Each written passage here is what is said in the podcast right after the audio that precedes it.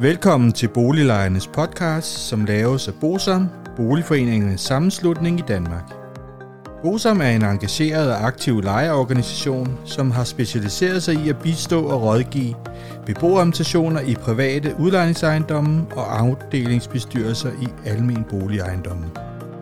Formålet med Boliglejernes podcast er at informere lejerne om nogle af de problemstillinger, som vi ved, at mange lejere ofte spørger om samt at give mulighed for, at nogle aktuelle problemstillinger bliver belyst ud fra et lejerperspektiv. Boliglejernes podcast er lavet af lejere til lejere.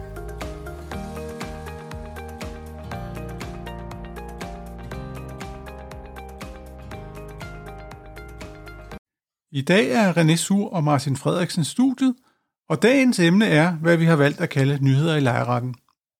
Det vil sige, at vi vil se på, hvad der skete i lejeretten det sidste halve til hele år, samt se et på et par domme om fraflytning. Noget af det, der er meget væsentligt for Bosom, er, at Boligministeriet den 30. marts 2021 fremsatte en bekendtgørelse om en midlertidig forlængelse af fristen for aflevering af forbrugsregnskaber for beboelseslejemål og for afholdelse af beboermøde.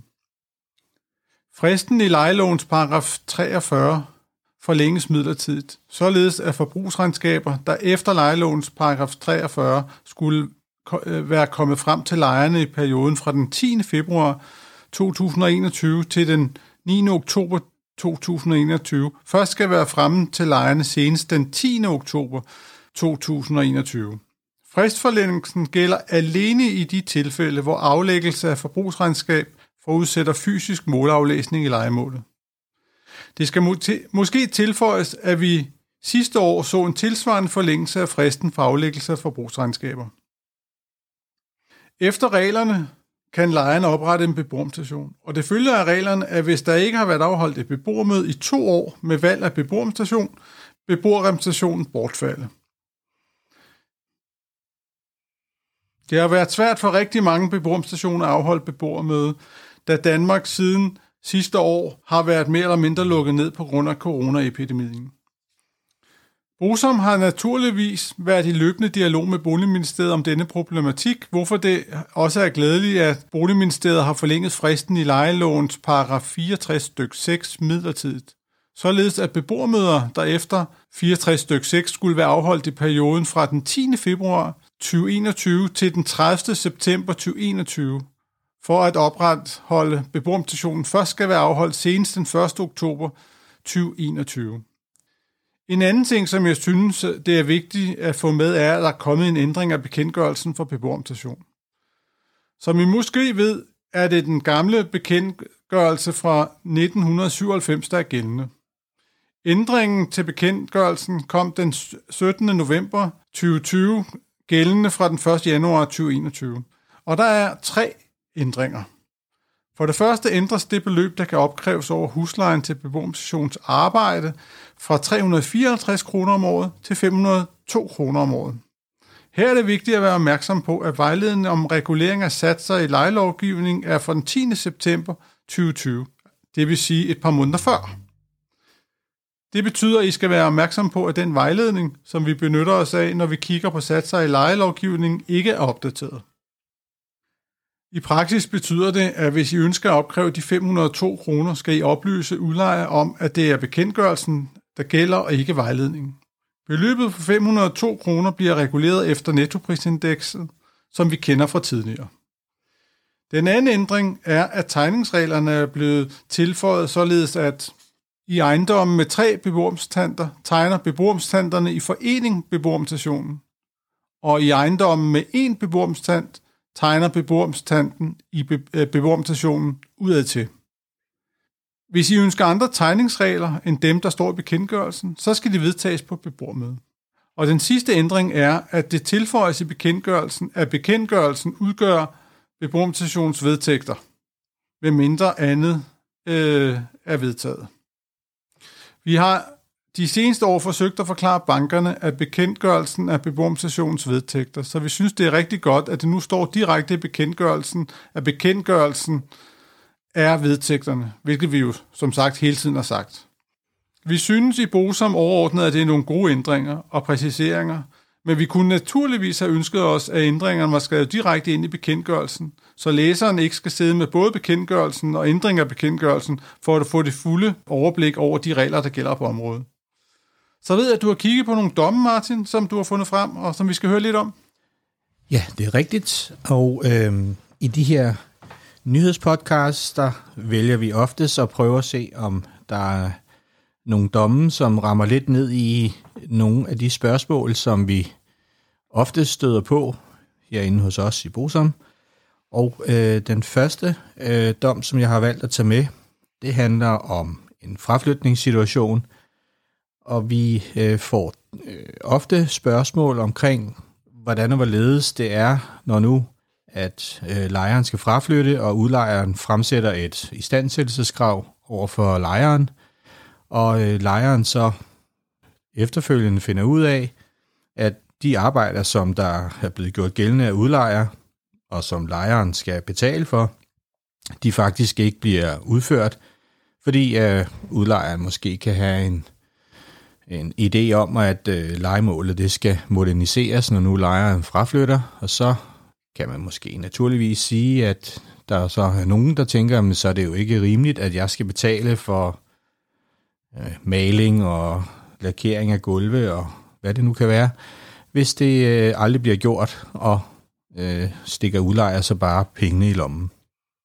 Den her dom, den er øh, behandlet i huslejenævnet, i boligretten og i, i landsretten, og den øh, handler om, at øh, en lejer har boet i sin lejlighed i cirka 23 år og skulle fraflytte. Øh, lejeren blev mødt med et istandsættelseskrav øh, fra sin udlejer, og øh, lejeren gjorde øh, herefter indsigelse mod udlejers krav, og øh, huslejenævnet behandlede sagen i første omgang. Huslejenævnet de fandt ud af, at lejeren hæftede for, for den udbedring, der fremgik af fraflytningsrapporten. I lejers leje, lejekontrakt, der fremgik det, at den indvendige vedligeholdelse, den påvilede lejeren, samt at øh, legemålet i sin tid blev overtaget nystandsats med maling. Det fremgik også, at kontrakten af lejligheden ved indflytningen var nymalet og skulle i stand sættes på samme måde ved fraflytning for lejers regning. Huslejenævnets øh, afgørelse den blev anket til boligretten, øh, der så behandlede sagen igen. Under boligretten, der øh, kom det frem, at der var lavet tilbud på istandsættelse, og det var afgivet af et firma, som direktøren udlejer ejede, og under boligretssagen, der blev der også udmeldt syn og skøn. Skønsmanden vurderede, at øh, fuldstændig maleristandsættelse og nikotinspærende malinger med videre, det ville beløbe sig til lige knap 18.000 kroner. Det, der så er det interessante, synes jeg, i den her sag, det er, at den her udlejer forgæves øh, efter lejen var flyttet, havde forsøgt at genudleje legemålet uistandsat. Det havde åbenbart ikke øh, lykkedes, og øh, udlejeren besluttede så efterfølgende at foretage en modernisering af legemålet, hvor der blandt andet blev lavet nye elinstallationer, nyt køkken og bad og nye gulve osv. Så det kan man sige, de arbejder, som lejeren blev afkrævet betaling for, de blev så, så aldrig udført. Men boligretten, de fandt altså, at lejers forpligtelse til istandsættelse ikke bortfaldt, selvom arbejderne ikke var blevet udført. Så derfor så skulle lejer betale, selvom at arbejderne ikke skulle laves. Landsretten de stadfæstede boligrettens dom, og øhm, de var enige, så øh, lejer tabte den her sag. Det siger jo så noget om, at selvom det kan virke urimeligt, at man skal betale for noget, som aldrig bliver udført, så har øh, udlejerne altså mulighed for at lade være med at lave de arbejder, som de opkræver hos, hos lejerne. Og man kan sige, at øh, det er jo udlejerne, der bestemmer, hvordan legemålet det skal lejes ud, om det skal øh, udlejes øh, nymalet, eller om det skal udlejes, som det nu er. Og øh, man kan jo bare sige, at grundreglen er jo, at hvis du overtager et legemål, så kan du så ikke tilpligte sig at skulle aflevere det i bedre stand.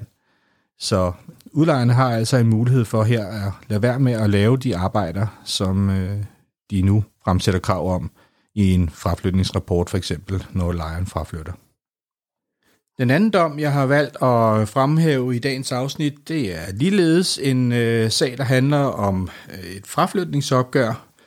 Og i den her sag, der handler den om et ægtepar, som i fællesskab havde lejet en lejlighed, og øh, på grund af skilsmisse, og så opsagde lejerne så øh, legemålet, og øh, i den forbindelse så skulle der jo så øh, øh, udføres øh, fraflytningssyn, og der skulle laves øh, fraflytningsregning og så videre. Øh, lige præcis øh, den her udlejer var omfattet af de lidt øh, skærpede regler omkring øh, fraflytninger, hvor der skal indkaldes til et fraflytningssyn, og der skal øh, udføres, øh, laves en fraflytningsrapport med videre. Og øh, det, der skete her, det var, at udlejeren øh, telefonisk øh, indkaldte den ene af de to lejere øh, til flyttesynet, og øh, varslede her, hvor øh, lejer, eller udlejer øh, indkaldte lejeren, var mindre end en uge. Men øh, ikke desto mindre, så fandt flyttesynet så sted, og øh, den lejer, der var blevet, blevet indkaldt, øh, deltog, øh, på trods af, at det havde været en kort varsel. Øhm, og øh, der blev så udarbejdet øh, en synsrapport, og på baggrund af den her rapport, så krævede udlejeren betaling øh, på, til istandsættelsesudgifter på i alt cirka 21.000 kroner. Men da udlejer øh, så fandt ud af, at øh, den ene af lejerne ikke havde været indkaldt korrekt i henhold til de regler, der øh, finder anvendelse her, så valgte udlejer faktisk at frafalde og rejse krav mod den ene af lejerne. Og den anden lejer, som var blevet indkaldt og havde deltaget i, i synet, øh, på synet, øh, blev så afkrævet halvdelen af beløbet. Den her sag, den øh, endte i, i, i boligretten, og de fandt faktisk, at på trods af, at udlejer øh, ikke havde jagtaget øh, den korrekte øh, frist til at indkalde øh, lejeren til flyttesynet, så havde det egentlig ikke nogen betydning, fordi at lejeren rent faktisk var øh, mødt op øh, til flyttesynet. Så derfor så øh, var indkaldelsen, den, den var ikke korrekt, men det havde ingen betydning. Og derfor så kunne halvdelen af udlejers krav på istandsættelse så gøres gældende over for den her lejer. Dommen, eller øh, sagen, den øh, gik videre til Venstre Landsret, som i marts 2020 øh, stadfæstede boligrettens afgørelse. Og ja, den her øh, dom, den siger jo lidt om, at der er både behandlet noget omkring øh, de formalitetskrav, som udlejere skal jagtage ved, ved, øh, ved, ved fraflytning, øh, hvor at man kan sige, at selvom at der sker en fejl i, i, øh, i noget af det her, øh, de her formalitetskrav, som, øh, som der pålægges udlejer, så medfører det altså ikke nødvendigvis, at hele udlejers øh, istandsættelseskrav det bortfalder, fordi udlejer kunne faktisk opkræve halvdelen af sit øh, krav hos den ene af lejerne, som øh, var blevet indkaldt til synet. Dette var, hvad vi havde valgt at tage med i dette afsnit om ny- nyheder i lejeretten. Vi ses i næste uge. Hvis du synes om Boliglejernes podcast, vil vi blive rigtig glade, hvis du deler episoden med dine venner, og måske giver os en anmeldelse og nogle stjerner i iTunes, så vi derved kan komme ud til mange flere lyttere. Oplysningerne i denne podcast er udtryk for vores opfattelse af retsstillingen på nuværende tidspunkt. Men husk, at retsstillingen kan have ændret sig, når du hører denne podcast, da der kan være kommet ny lovgivning eller praksis på området. Den videre er vigtigt at være opmærksom på, at gennemgangen i denne podcast alene har været overordnet for at give et overblik og derfor ikke kan regnes for en udtømmende gennemgang af emnet.